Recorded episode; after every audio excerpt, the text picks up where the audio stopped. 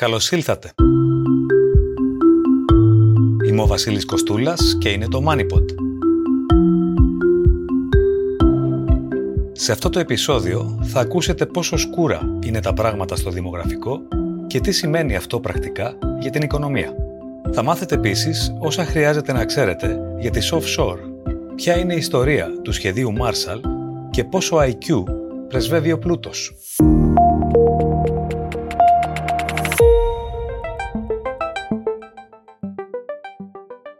Κύριος Βίρον Κοντζαμάνης είναι εξορισμού ειδικός στην εξέλιξη του πληθυσμού.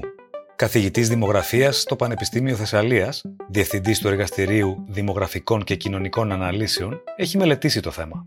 Προειδοποίηση.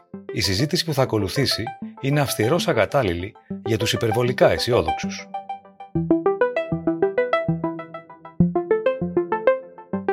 Δύο στοιχεία διαμορφώνουν πλέον την τάση σε όλη την Ευρώπη. Η μείωση και η γύρανση του πληθυσμού. Από τις πιο χαρακτηριστικές περιπτώσεις δημογραφικής επιδείνωσης είναι η Ελλάδα, όπου οι προβολές για τις επόμενες τρεις δεκαετίες είναι τουλάχιστον δυσίωνες. Για να φτάσουμε ως εδώ, μεσολάβησαν συγκεκριμένοι παράγοντες. Το πρώτο είναι το οποίο δεν συζητάμε καθόλου και δεν συζητάμε ελάχιστα, είναι μια υπερσυγκέντρωση του πληθυσμού στον χώρο, στον βαθμό που ταυτόχρονα την αστικοποίηση, στον βαθμό που τις τελευταίες δεκαετίες, μεταπολεμικέ δεκαετίες, δηλαδή από το 50 και μετά, μέχρι το 2010, μέχρι την, μέχρι την οικονομική κρίση, έχουμε μια εγκατάλειψη του ύπεθρου χώρου, αν θέλετε, και μια υπερσυγκέντρωση στα αστικά κέντρα και κυρίως μια υπερσυγκέντρωση στις δύο μετροπολιτικές περιοχές Αθηνών και Θεσσαλονίκης και σε άλλες 5-6 μεγάλες πόλεις, με αποτέλεσμα σχεδόν τα, τα δύο τρίτα του πληθυσμού μας να είναι εγκατεστημένα, να ζουν στο 3% της ελληνικής επιφάνειας. Τι σημαίνει βασικά αυτό, σημαίνει ότι λογικό επακόλουθο αυτή τη συγκέντρωση είναι μια σειρά περιοχές της χώρας μας ε, έχουν χάσει πληθυσμό και σήμερα, το 2021 που συζητούμε, πολλές από αυτές ε, όχι μονάχα έχουν χάσει πληθυσμό, θα συνεχίσουν να χάνουν. Γιατί, γιατί αυτοί οι οποίοι έμειναν πίσω, αυτοί που είναι πάρα πολύ ηλικιωμένοι. Έχετε νομούς που χάνει σαν την Άρτα την Ευρυτανία, που σχεδόν 4 στους 10 κατοίκους τους είναι πάνω από 65 χρονών και, και αν δεν γίνει και κάτι, την επόμενη, αν συζητούσουμε μετά από 10 χρόνια, οι περισσότεροι από ένας στους δύο θα είναι από 60, πάνω από 65 χρονών και σε αυτούς τους ένας στους δύο ένας στους τέσσερις θα είναι πάνω από 85 χρονών. Επομένως, έχουμε μια υπερσυγκέντρωση πληθυσμού στον χώρο, μια εγκατάλειψη του ύπεθρου χώρου και με ακραία φαινόμενα σε ορισμένες περιοχές της υπηρετικής Ελλάδας, όπου πλέον δεν είναι μόνο για εγκατάλειψη, είναι και μια υπεργύρανση του πληθυσμού. Μια δεύτερη παράμετρος είναι η έξαρση της μετανάστευσης από την Ελλάδα στο εξωτερικό, κυρίως μετά το 2010. Φεύγουν νέοι μας, 25-45 χρονών, και όταν φεύγουν νέοι, νέοι μας, δεν φεύγουν μονάχα Έλληνες, φεύγουν και Ελλοδαποί που ήταν εγκαταστημένοι στη χώρα μας. Υπάρχουν τις ίδιες ηλικίε. Πράγμα που σημαίνει εξή, ότι το, η ζυγαριά είσοδη και έξοδη την τελευταία δωδεκαετία από το 10 και μετά είναι αρνητική. Φεύγουν πολύ περισσότεροι από αυτούς που έρχονται, παρόλο που με την προσφυγική κρίση εγκαταστάθηκαν στη χώρα μας σχεδόν υποχρεωτικά γύρω σε 150.000 άτομα. Παρ' όλα αυτά, αυτοί που έφυγαν είναι πολύ περισσότεροι, με αποτέλεσμα να έχουμε ένα ισοζύγιο, μια ζυγαριά αρνητική.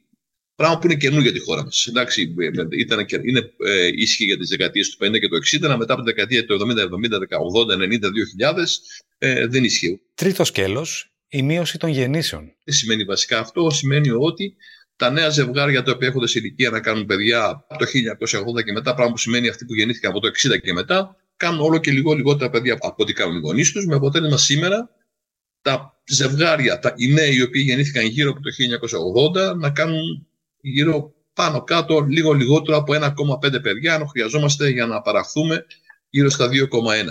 Επομένως έχουμε για μια πολύ μακριά περίοδο ε, μια σειρά γενιές από το 60 και μετά, οι οποίες δεν αναπαράγονται. Δεν κάνουν το αριθμό παιδιών που απαιτείται για να αναπληρωθεί ο πληθυσμός μας. Υπάρχει όμως ένας ακόμη παράγοντας, ο οποίος φαίνεται ότι είχε ξεφύγει από τα ραντάρ μας είναι η κατάσταση όσον αφορά την υγεία μας και τη θνησιμότητα βασικά. Ε, η χώρα μας την τελευταία 25 ετία με τα πολεμικά αυξάνεται ο μέσος όρος ζωής μας, όπως και στις υπόλοιπες αναπτυγμένες χώρες, αλλά την τελευταία 20, 20 ετία και πριν από την κρίση επομένως, δεν είναι μόνο θέμα της κρίσης, της οικονομικής κρίσης, η αύξηση του μέσου όρους ζωής μας είναι πιο αργή από τις άλλες αναπτυγμένες ευρωπαϊκές χώρες. Τι σημαίνει βασικά αυτό, Σημαίνει ότι κερδίζουμε λιγότερο από τους υπόλοιπους και ταυτόχρονα έχει μια σειρά δείκτες, δεν θα μπω σε εξειδικευμένους δείκτες. Είναι ο δείκτης σε καλή κατάσταση υγείας πάνω από τα 65. Η χώρα μας, ενώ στην αρχή μέχρι τις αρχές του 2000, το 1995 μάλλον, πριν από 20 χρόνια, ήταν σε καλή κατάσταση, πρώτες θέσεις ως αυτό το προσδόκιμο ζωής. Δηλαδή, είμαστε στι χώρες που ζούσαμε περισσότερο από αλλού, αρχίζει και κατεβαίνει σκαλοπάτια.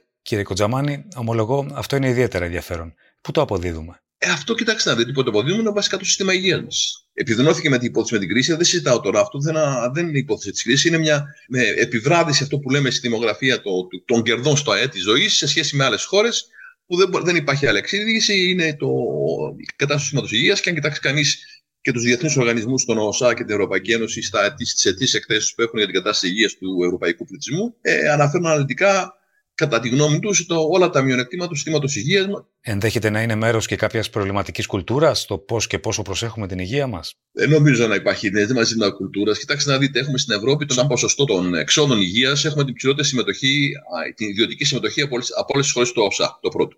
Εντάξει, δηλαδή οι Έλληνες ενδιαφέρονται την υγεία τους, κυνηγούν την υγεία τους και όταν επομένως το δημόσιο σύστημα υγείας δεν μπορεί να ανταποκριθεί, βάζουν τα λεπτά από το πορτοφόλι τους, από την τσέπη του. Το δεύτερο είναι ότι έχουμε ένα πολύ χαμηλό ποσοστό όσο αφορά τις δαπάνες υγείας, όσο αφορά την προληπτική υγεία σε σχέση με άλλες χώρες, και αυτό είναι πάρα πολύ σημαντικό. Και το τελευταίο επίσης, έχουμε ένα σύστημα το οποίο χωλαίνει όσο αφορά την πρωτοβάθμια, την πρωτοβάθμια υγεία. Επομένως, αν τα βάλετε αυτά μαζί, προέλευση το σύστημα το οποίο είναι ανεπαρκέστατο όσο αφορά την πρωτοβάθμια υγεία, αν βάλετε ένα υπόψη επίσης ότι έχουμε ένα πολύ χαμηλό, όσο αφορά την πρόληψη, είμαστε πάρα πολύ πίσω, ε, αυτά εδώ πέρα ε, συσσωρευτικά κάποια στιγμή δίνουν και αποτέλεσματα. Το αποτέλεσμα που βλέπουμε, σαν δημογράφο, εγώ δεν είμαι γιατρός, είναι ότι υπάρχει επιβράδυση στα κέρδη ζωής σε σχέση με μια σειρά άλλες αναδειγμένε χώρες, φυσικά της Ευρωπαϊκής Ένωσης. Μιλάω για τις χώρες της 15 ή 17, δεν μιλάω για τις χώρες οι οποίες μπήκαν την δεκαετία του 2000, οι οποίες είναι οι χώρες, οι οποίες είναι σε χειρότερη κατάσταση από εμάς. Συζητούν πάρα πολύ για τη θυσιμότητα ή για την υπερθυσιμότητα λόγω του κορονοϊού, αλλά αυτό δεν, δεν, δεν, δεν οφείλει στον κορονοϊό. Είναι μια ιστορία η οποία έρχεται από πίσω όχι στις προηγούμενες δεκαετίες. Επομένως, σύμφωνα με τον κύριο Κοντζαμάνη, εξαιτίας ενός προβληματικού συστήματος υγείας, η Ελλάδα αποκομίζει λιγότερα ωφέλη από την αύξηση του προσδόκιμου ζωής. Α επιστρέψουμε όμως στη χαμηλή πτήση των νέων γεννήσεων. Ορισμένοι παράγοντες θεωρούνται κυρίως υπέτειοι στην Ελλάδα, σε σύγκριση με άλλες ευρωπαϊκές χώρες. Χαμηλή αγοραστική δύναμη. Υψηλή ανεργία στους νέους. Προβληματικές υποδομές. Χαμηλή συμβατότητα εργασιακής και οικογενειακής ζωής υψηλή απεσιοδοξία για το μέλλον. Ταυτόχρονα με αυτήν την υπόθεση υπάρχει κάτι καινούριο το οποίο δεν υπήρχε πριν από 10 χρόνια. Υπάρχει μια κρίση στην αγορά της κατοικίας. Επομένως, υπάρχει μια τρομερή αύξηση των ενοικίων, πράγμα που σημαίνει όταν είσαι νέος στα μεγάλα αστικά κέντρα ε, είναι, είναι εξαιρετικά δύσκολο να βρεις σπίτι με βάση τις, την προσφορά και τη ζήτηση. Και σε, αυτό είναι συνδεμένο σε μεγάλο βαθμό φυσικά με άλλα δύο θέματα που είναι οι αμοιβές και ταυτόχρονα η σχέση ανάμεσα στην μερική και πλήρη απασχόληση. Το γενικότερο κλίμα, επομένως, κοινωνικό-οικονομικό, είναι αρνητικό και μόνο στα μέτρα τα οποία πάρθηκαν θετικά μεν, αλλά δεν μπορούν να αναστρέψουν, να ανατρέψουν, να ακυρώσουν το αρνητικό περιβάλλον το οποίο υπάρχει γύρω μας. Υπάρχει ένα θέμα με το κράτος πρόνοιας στη χώρας μας. Είναι καταρχάς ένα αποτελεσματικό και ταυτόχρονα είναι και ελληματικό. Ε, θα μου πείτε, είναι στην Ελλάδα μοναχό, όχι. Είναι και στην Ισπανία, Ιταλία, Πορτογαλία. Επομένως και αυτές τι τρεις έχουν πάνω κάτω την ίδια κατάσταση με εμάς. Το ένα άλλο θέμα το οποίο είναι πάρα πολύ σημαντικό που είναι η υπερσυγκέντρωση του πληθυσμού στον χώρο, το οποίο έχει σχέση και με την γονιμότητα. Όσο έχετε υψηλές πυκνότητες και καθόλου υποδομές, σε μεγάλα αστικά κέντρα, κυρίως στην Αθήνα και στη Θεσσαλονίκη. Επομένως, πήγαινε στην Κυψέλη να κάνετε ένα παιδί. Δηλαδή, δεν είναι μόνο αυτός ο λόγος, αλλά είναι, δεν, υπάρχουν, δεν υπάρχει ευνοϊκό περιβάλλον εκτός από, από τα άλλα που θα συζητήσουμε, όσον αφορά και τη ζωή και την καθημερινότητα σε μια σειρά αστικά κέντρα ε, και κυρίως αυτό που λέμε στις μετροπολιτικέ περιοχές Αθήνας και Θεσσαλονίκης. Με τον έναν ή τον άλλον τρόπο, έχει μετρήσει ο δημογράφος μας, μία στις τέσσερις γυναίκες σε αναπαραγωγική ηλικία στην Ελλάδα δεν θα κάνει καθόλου παιδιά. Με αυτό το δεδομένο, και αν δεν αλλάξει κάτι, οι ειδικοί θεωρούν ότι η χώρα δεν θα πιάσει τον στόχο που απαιτείται για μέσο όρο δύο παιδιά ανά οικογένεια, ώστε να αναπαραχθεί ο πληθυσμός μας. Παρένθεση. Τι σημαίνει η δημογραφική εικόνα της Ελλάδας; Σε σχέση με την υπόλοιπη Ευρώπη. Είμαστε κάτω από τους μέσους όρους, είμαστε χαμηλότερα σε πάρα πολλούς δείκτες. Οι τάσεις είναι κοινές. Τι σημαίνει και τάσεις κοινές; Επιβράδυση του, του προσδόκιμου ζωής το έχουν όλοι. Εντάξει, απλώς εμείς επιβραδύνουμε ακόμα περισσότερο. Ε, γύρανση έχουν όλοι. Ε, μείωση των γεννήσεων έχουν οι περισσότεροι, με εξαίρεση τις βόρειες σκανδιναβικές χώρες, τη Γαλλία, με σπάνιες εξαιρέσεις. Ε, έχουν και οι υπόλοιποι. Η υπερσυγκέντρωση του πληθυσμού είμαστε, στα, είμαστε σε ακραία κατάσταση. Επομένως, ε, οι τάσει είναι μεν κοινές, αλλά σε, πάρα, σε μια σειρά θέματα είμαστε πιο προβληματικοί, αν θέλετε, πολύ πιο προβληματικοί από τους υπόλοιπους. Το δημογραφικό μέλλον της Ελλάδας είναι ουσιαστικά προδιαγεγραμμένο για τα επόμενα 30 χρόνια. Οι άνω των 65 ετών θα είναι 800.000 περισσότεροι. Κάθε χρόνο θα έχουμε 45 με 50.000 περισσότερους θανάτους από ό,τι γεννήσεις. Επομένως, τι θα δείχνει το κοντέρ το 2050. Ένα με 1,5 εκατομμύριο λιγότερο από ό,τι είμαστε σήμερα. Άρα θα είμαστε πόσοι; Στην καλύτερη των περιπτώσεων γύρω στα 9,5 εκατομμύρια. Στην καλύτερη των περιπτώσεων. Στην καλύτερη των περιπτώσεων με ένα, με ένα μεταναστικό σωτήριο ελαφρώς θετικό, δηλαδή 5 με 10.000 το χρόνο. Αυτό στο καλό σενάριο. Ιδάλω ακόμη πιο κάτω.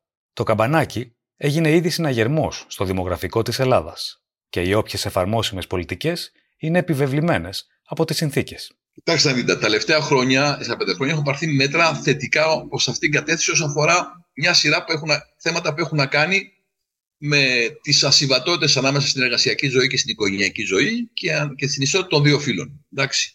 Φυσικά, σε αυτόν τον τομέα ε, ήμασταν πολύ καθυστερημένοι σχετικά με, τον, με την υπόλοιπη Ευρώπη. Πάρθηκαν, ενώ ταυτόχρονα το ε, γενικότερο περιβάλλον που προσδιορίζει σε μεγάλο βαθμό προσδιορίζει, επηρεάζει τις συμπεριφορές μας, αυτό που λέμε εμείς οι δημογράφοι, τις αναπαραγωγικές συμπεριφορές μας, δηλαδή πώς, τι οικογένεια θα κάνουμε και τι παιδί θα κάνουμε, είναι εξαιρετικά αρνητικό και επιδεινώθηκε. Γιατί είχαμε τη μεγάλη οικονομική κρίση, είχαμε την κρίση την επιδημιολογική, έχουμε την καινούργια κρίση. Είμαστε 12 χρόνια επομένως επιδείνωσης των γενικότερων συνθηκών, του γενικότερου περιβάλλοντος, το οποίο επηρεάζει και τις αποφάσεις του αν θα κάνουμε, πότε θα κάνουμε οικογένεια. Και όταν λέω οικογένεια, μιλάω, δεν μιλάω για γάμο τώρα, μιλάω για οποιοδήποτε μορφή οικογένειας, εντάξει, με γάμο, χωρίς γάμο, συμβίωσης, χωρίς συμβίωσης και πόσα παιδιά θα κάνουμε. Πέρα από την αύξηση του ιδιωτικού επίπεδου, που είναι πλέον ένας αγώνας διαρκείας από χαμηλή βάση, με ποιες άλλες πολιτικές μπορούμε να βελτιώσουμε τις προοπτικές, ιδίως με το βλέμμα στις ανάγκες για εργατικό δυναμικό, οι οποίες αυξάνονται όσο ανακάμπτει η οικονομία. Πρώτον, να ανακόψουμε τη φυγή των νέων μας. Για πολλούς λόγους, όχι μόνο για λόγους δημογραφικούς, γιατί φεύγουν οι πιο δυναμικοί δεν φεύγουμε. Έχουμε μια στάση στην Ελλάδα να επικεντρωνόμαστε στο brain drain, δηλαδή στην ψηλή εξειδίκευση. Δεν φεύγουν μονάχα οι ψηλοί εξειδικευμένοι. Φεύγουν και οι μεσαία εξειδικευμένοι και φεύγουν και οι, οι χαμηλά εξειδικευμένοι. Κυρίως στην περίπτωση αυτή οι αλλοδαποί που είναι κατασυμένοι στη χώρα μας. Το 22 ήταν χρονιά μεγάλης φυγής για τους αλλοδαπού. Επομένως, φεύγουν άτομα παραγωγικής και αναπαραγωγικής ηλικίας. Γι' αυτό βλέπετε και έχουν δημιουργηθεί και πέρσι και φέτος στην αγορά εργασίας και ελλείψεις σε τομεί οι οποίοι δεν είναι έτοιμα υψηλής εξειδίκευσης. Δεν θέλει κανένας διδακτορικό ή μάστερ για να δουλέψει. Στην οικοδομή, στον αγροτικό τομέα και στις υπηρεσίες, στον τουρισμό. Και το θέμα είναι να κοπεί φυγή. Το δεύτερο είναι το εξής, ότι με, το, με δεδομένο ότι ο πληθυσμός εργάσιμης ηλικίας θα μειωθεί και με δεδομένο ότι υπάρχουν και τομείς, πάντα υπήρχαν και θα συνεχίσουν να υπάρχουν και τομείς που θα έχει έλλειψη εργατικού δυναμικού σε κοινού τομείς, ε, είμαστε υποχρεωμένοι και θα, καλό θα κάνουμε, δεν γίνεται διαφορετικά, να, να ανοίξουμε λίγο περισσότερο τα σύνορά μας για να καλύψουμε τις ανάγκες μας σε εργατικό δυναμικό. Ε, θα πρέπει να έχουμε, κατά τη γνώμη μου, ανεξάρτητα αυτήν την μια θετική, ένα θετικό μεταναστικό ισοζύγιο, στο βαθμό που θα υπάρξουν, θα υπάρξουν, υπάρχουν ήδη και θα υπάρξουν ελλείψεις και στην αγορά εργασίας και ταυτόχρονα ε, αν δεν είμαστε όλο γιόλου παράλογοι, θα πρέπει να έχουμε και μια πολιτική εσωμάτωση των ανθρώπων αυτών, γιατί πάρα πολύ, είναι πολύ πιθανόν. Το κλασικό παράδειγμα είναι όλοι αυτοί οι οποίοι ήρθαν στη χώρα μα από τις πρώην σοσιαλιστικές χώρες στις δεκαετίες του 90 και του 2000, οι οποίοι, κυρίως οι Αλβανοί, οι οποίοι χωρίς καμία πολιτική ενσωμάτωση, καμία, καμία, χωρίς καμία ενεργή πολιτική ενσωμάτωση, ενσωματώθηκαν. Τώρα τα πράγματα δεν είναι τόσο απλά, είναι πιο δύσκολα, γιατί δεν, αυτοί οι οποίοι θα έρθουν δεν, θα, δεν πρόκειται, να, δεν πρόκειται να, να προέρθουν από τις πρώην σοσιαλιστικές χώρες. Αλλά επομένως, αν δεν γίνει αυτό εδώ πέρα, είμαστε σίγουροι ότι ο πληθυσμός του χώρου το, το 2050 θα είναι πιο γυρασμένο.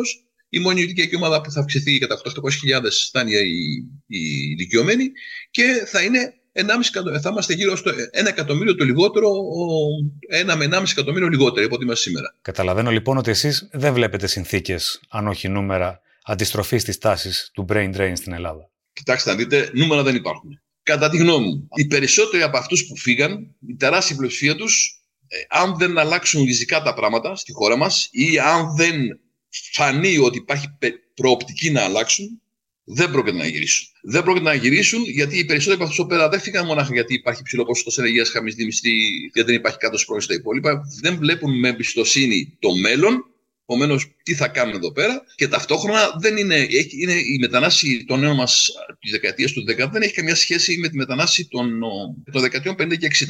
Ο κόσμος που φεύγει τώρα δεν φεύγει, είναι, έχει κάποιο επίπεδο εκπαίδευσης, δεν πάνε σε μια άλλη χώρα για να αποταμιεύσουν ε, στερούμενοι τη ζωή τους εκεί πέρα, όπως όπως κάναμε οι προηγούμενες γενιές, και να γυρίσουν πίσω έχοντας μια αποταμίευση, έχοντας αγοράσει ένα οικόπεδο, ένα σπίτι, πρικιούζοντα την κόρη τους και όμω να ζήσουν σαν ε, ευπρεπώ, σαν εισοδηματίες. Πάνε για να ζήσουν μια αξιοπρεπή ζωή σε κράτη τα οποία είναι οργανωμένα, τα οποία υπάρχει ένας κράτος πρόνοιας, το οποίο έχουν χαμηλή ανεργία, ε, το οποίο, τα οποία έχουν καλύτερες συνθήκες διαβίωσης μια, μια, μια σειρά χώρες οι οποίες είναι οργανωμένες, συνομιλημένε, ξέρεις πάνω κάτω ότι ό,τι και να σου τύχει δεν πρόκειται να μείνεις στον δρόμο σε μεγάλο βαθμό, έχεις μια σχετική ασφάλεια, ε, ξέρεις επίσης ότι υπάρχει μια σχετική αξιοκρατία και δεν υπάρχει και το, το πελατειακό σύστημα υπάρχει στη χώρα μας. Όχι ότι δεν υπάρχει καθόλου, αλλά δεν είναι σε ακραίο βαθμό. Και όμως πας να δημιουργήσεις μια ζωή, να κάνεις την οικογένειά σου, να κάνεις τα παιδιά σου και ενδεχομένως αν πράσουν κάποιες συνταρακτικές ευκαιρίε θα γυρίσεις, αλλά κατά τη γνώμη μου δεν υπάρχει περίπτωση η τεράστια πλειοψηφία των ανθρώπων αυτό να γυρίσουν στο πολύ κοντινό μέλλον, κοντινό μέλλον εκτός αν γίνουν, αν φανταζόμαστε, θα γίνουν ριζικές αλλαγές στη χώρα μας, συνταρακτικέ αλλαγές και ξαφνικά θα αλλάξουμε νοοτροπίες, τάσει, αντιλήψεις, ανάπτυξη, μεγέθυνση, κράτος πρόνοιας, υγεία, πρόνοια και ό,τι μπορεί να φανταστείτε. Το παράδοξο είναι ότι αν οι άνθρωποι που έφυγαν είχαν μείνει στην Ελλάδα, πιθανότατα η ανεργία θα ήταν ακόμα υψηλότερη στην κορύφωση της κρίσης. Τώρα, ωστόσο, η οικονομία ανακάμπτει και χρειάζεται χέρια.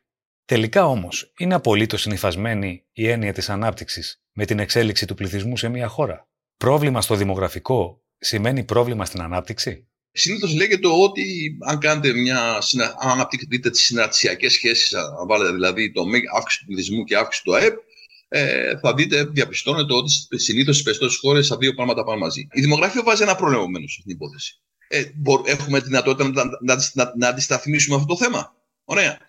Στη χώρα μας είμαστε, λόγω της δεσμενή θέσης, θα σας πω, είμαστε εξαιρετικά ευνοϊκοί για να το αντισταθμίσουμε. Τι σημαίνει βασικά αυτό, Ότι στη χώρα μας από τα 100 άτομα που έχουν ηλικία 20-65 ετών, 64 ετών, 66% απασχολούνται.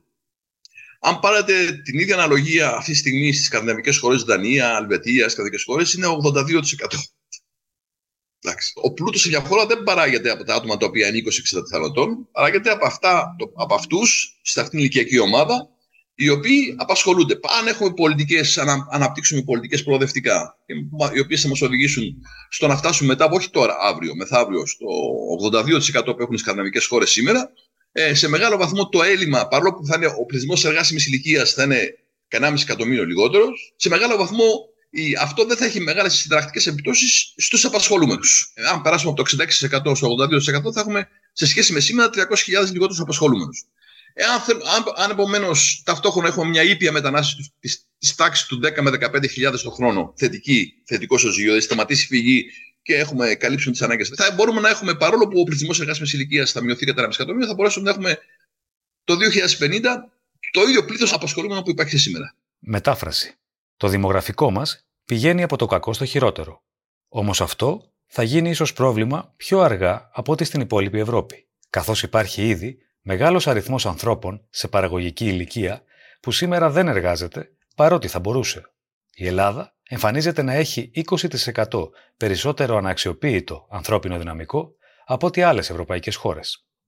Αν ταυτόχρονα φρενάρει το brain drain και εισαχθούν και κάποια εργατικά χέρια από το εξωτερικό, τότε η δημογραφική επιδείνωση θα είναι διαχειρίσιμη σε αυστηρά οικονομικούς όρους. Εξάλλου, υπάρχουν και άλλοι παράγοντες που κρίνουν τις αναπτυξιακές επιδόσεις. Ο πλούτος σε μια χώρα και επομένως το τι παράγεται και επομένως και τι μπορεί κανείς να στήσει με αυτή την υπόθεση σαν κράτος όσον αφορά την υγεία, παιδεία και ό,τι μπορεί να φανταστείτε, εθνική άμυνα και τα υπόλοιπα, δεν είναι μονάχα συνάρτηση του πλήθους. Έχουν σχέση με την παραγωγικότητα τη εργασίας, που είναι χαμηλότερη στην Ευρώπη, και έχει, έχουν σχέση με την ε, προσθέμενη αξία των υπηρεσιών και των προϊόντων που παράγεις. Τι θέλω να πω δηλαδή, το, έχουμε δύο προβλήματα τα οποία είναι χαμηλό πρόβλημα παραγωγικότητας σε όλη την Ευρώπη, σε όλο τον ΟΣΑ, χαμηλότερα, εντάξει, και έχουμε ταυτόχρονα και χαμηλή προσθέμενη αξία στα προϊόντα και υπηρεσίες που παράγουμε. Επομένως, ο πλούτος μιας χώρας και η αντιμετώπιση όποιων προβλημάτων που μπορεί να, να, να βρεθούν δεν στηρίζεται μόνο στο πλήθος, πολύ λιγότερου περισσότερου, στηρίζεται στην παραγωγικότητα της εργασίας, στην προσθέμενη αξία αυτού που παράγει, στην δυνατότητα της μείωσης της φοροδιαφυγής. Με άλλα λόγια, τα τεράστια περιθώρια βελτίωσης σε μια σειρά από τομεί, στους οποίους η Ελλάδα έχει διαπρέψει ως ουραγός, δημιουργούν σήμερα ευκαιρίες με την αναξιοποίητη δυναμική τους. Μόνο έτσι μπορεί να δει κανείς το ποτήρι μισογεμάτο σε ένα κατά τα άλλα μουντός σκηνικό όπως το διαμορφώνει η δημογραφική κρίση. Ιστορία Ήταν 1948 όταν οι Ηνωμένες Πολιτείες ενεργοποίησαν το σχέδιο Marshall για την ανοικοδόμηση της Ευρώπης μετά τον καταστροφικό Δεύτερο Παγκόσμιο Πόλεμο. Το τετραετές πρόγραμμα προέβλεπε ένα υπερατλαντικό ταξίδι για 13 δισεκατομμύρια αμερικανικά δολάρια, τα οποία σήμερα θα ήταν 173 δισεκατομμύρια δολάρια. Τα χρήματα διατέθηκαν σε χώρες της Δυτικής Ευρώπης, με στόχο να υποστηρίξουν τις περιοχές που επλήγησαν από τον πόλεμο, να ενισχύσουν το εμπόριο, να εξυγχρονίσουν την ευρωπαϊκή βιομηχανία και να βελτιώσουν την ευρωπαϊκή ευημερία, αποτρέποντας τη διάδοση του κομμουνισμού. Οι πόροι του σχεδίου Μάρσαλ κατανεμήθηκαν σε κατακεφαλήν βάση, ωστόσο στόχεσαν κυρίως στι μεγάλες βιομηχανικές δυνάμεις, οι οποίες κρίθηκαν καταλητικέ για την ευρύτερη οικονομική αναδίωση της Ευρώπης. Το Ηνωμένο Βασίλειο έλαβε το 26% του συνόλου, η Γαλλία το 18% και η Δυτική Γερμανία το 11%. Συνολικά, 18 χώρες έλαβαν την Αμερικανική βοήθεια, ανάμεσά τους και η Ελλάδα, στην οποία χορηγήθηκε το ένατο υψηλότερο ποσό, 376 εκατομμύρια δολάρια, εκείνης της εποχής. Η πρωτοβουλία πήρε το όνομα του τότε Υπουργού Εξωτερικών των Ηνωμένων Πολιτειών, George Marshall, πρώην αξιωματικός στον Αμερικανικό στρατό, τον οποίο ο Winston Churchill είχε επενέσει ως διοργανωτή της νίκης για τις επιχειρησιακές του δεξιότητες που οδήγησαν στην επικράτηση των συμμαχικών δυνάμεων επί της χιτλερικής Γερμανίας. Είναι λογικό ότι οι Ηνωμένες Πολιτείες θα κάνουν ό,τι μπορούν για να βοηθήσουν ώστε ο κόσμος να ανακτήσει την οικονομική του κανονικότητα, χωρίς την οποία δεν μπορεί να υπάρξει πολιτική σταθερότητα και διασφαλισμένη ειρήνη. Η πολιτική μας δεν στρέφεται εναντίον καμίας χώρας, αλλά εναντίον της πείνας, της φτώχειας, της απόγνωσης και του χάους. Είχε πει ο George Μάρσαλ σε μια ομιλία το 1947, προετοιμάζοντας το έδαφος για το αμερικανικό σχέδιο της ευρωπαϊκής ανοικοδόμησης. Ο ίδιος εμφανιζόταν πεπισμένος ότι η οικονομική σταθερότητα θα παρήχε και πολιτική σταθερότητα στην Ευρώπη. Σύμφωνα με το σκεπτικό του, οι Αμερικάνοι θα έβαζαν τα λεφτά και οι Ευρωπαίοι θα οργάνωναν τις χώρες τους. Δεν έλειψαν πάντως και οι κριτικές φωνές. Η οικονομική ανάκαμψη έρχεται μέσα από αποταμιεύσεις, ιδιωτικές επιχειρήσεις και συσσόρευση κεφαλαίου και όχι μέσα από εκτεταμένες επιδοτήσεις με μετρητά. Διαλαλούσε ο επιφανής Αμερικανός δημοσιογράφος Χένρι Χάζλιτ. Αρνητικά τοποθετούταν και η Αυστριακή Σχολή Οικονομικής Σκέψης του Λούντβιχ Φονίζες. Οι αμερικανικές επιδοτήσεις επιτρέπουν στις ευρωπαϊκές κυβερνήσεις εν μέρη να αποκρύψουν τις καταστροφικές συνέπειες διάφορων σοσιαλιστικών μέτρων τα οποία έχουν υιοθετήσει. Και φυσικά, Αμερικανοί γερουσιαστές εκτιμούσαν ότι η χώρα τους έδινε υπερβολικά πολλά χρήματα στην Ευρώπη, καθώς είχαν ήδη προηγηθεί κάποια δισεκατομμύρια δολάρια σε άλλες μορφές βοήθειας. Το σχέδιο, ωστόσο, εξασφάλισε δικοματική υποστήριξη στην Ουάσιγκτον, όπου οι Ρεπουμπλικάνοι ήλεγχαν τη Βουλή και οι Δημοκρατικοί το Λευκό Οίκο με πρόεδρο το Χάρι Τρούμαν. Ο Τζορτζ Μάρσαλ έλαβε το Νόμπελ Ειρήνης το 1953 ως αναγνώριση της συμβολής του στην ανοικοδόμηση της Ευρώπης. Τι είναι η offshore? Όταν μια οικονομική οντότητα δημιουργείται σε τοποθεσίες εκτός συνόρων για να αξιοποιήσει το ευνοϊκό ρυθμιστικό τους περιβάλλον. Ο όρος μπορεί να αφορά επιχειρήσεις, επενδύσεις ή καταθέσεις σε προορισμούς που συνήθως αποτελούν νησιωτικά έθνη. Αν και οι υπεράκτιες οικονομικές έδρες μπορούν να χρησιμοποιηθούν για παράνομους σκοπούς, είναι απολύτως νόμιμες. Δημοφιλείς χώρες για offshore δραστηριότητες είναι τα νησιά Κέιμαν, οι Βερμούδες, τα νησιά της Μάχης και οι Μπαχάμες. Ωστόσο, προορισμοί με παρόμοια χαρακτηριστικά θεωρούνται και η Ελβετία, η Ιρλανδία και η Μπελίζ. Οι offshore αφορούν περιουσιακά στοιχεία ιδιαίτερα υψηλής αξίας. Οι υποστηρικτές τους υποστηρίζουν ότι μειώνουν το επιχειρηματικό ρίσκο, βελτιώνουν τη ροή των κεφαλαίων και διευκολύνουν τις διεθνείς επιχειρηματικές συναλλαγές. Οι επικριτές τους θεωρούν ότι βοηθούν, αν δεν αποσκοπούν, αφενός στη φοροδιαφυγή, αφετέρου σε παράνομες ενέργειες, όπως το ξέπλυμα χρήματος. Τα τελευταία χρόνια έχουν αυξηθεί οι πιέσεις για μεγαλύτερη διαφάνεια σε ανάλογους οικονομικούς προορισμούς και έχουν αυξηθεί οι σχετικοί έλεγχοι.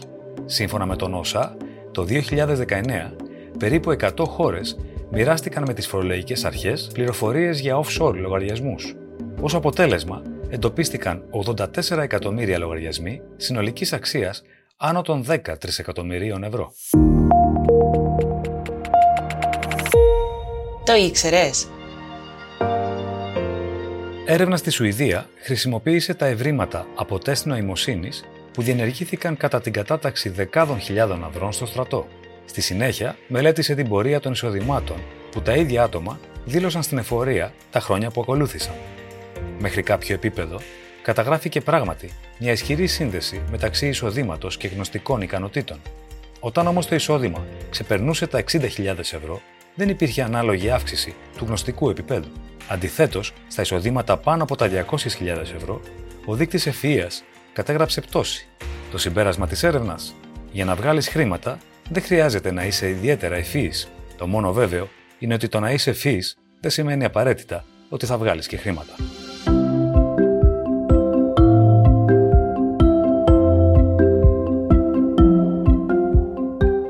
Ήταν το MoneyPod. Ακολουθήστε μας στο Spotify, τα Apple ή τα Google Podcasts. Ραντεβού ξανά την επόμενη Τετάρτη. Γεια και χαρά!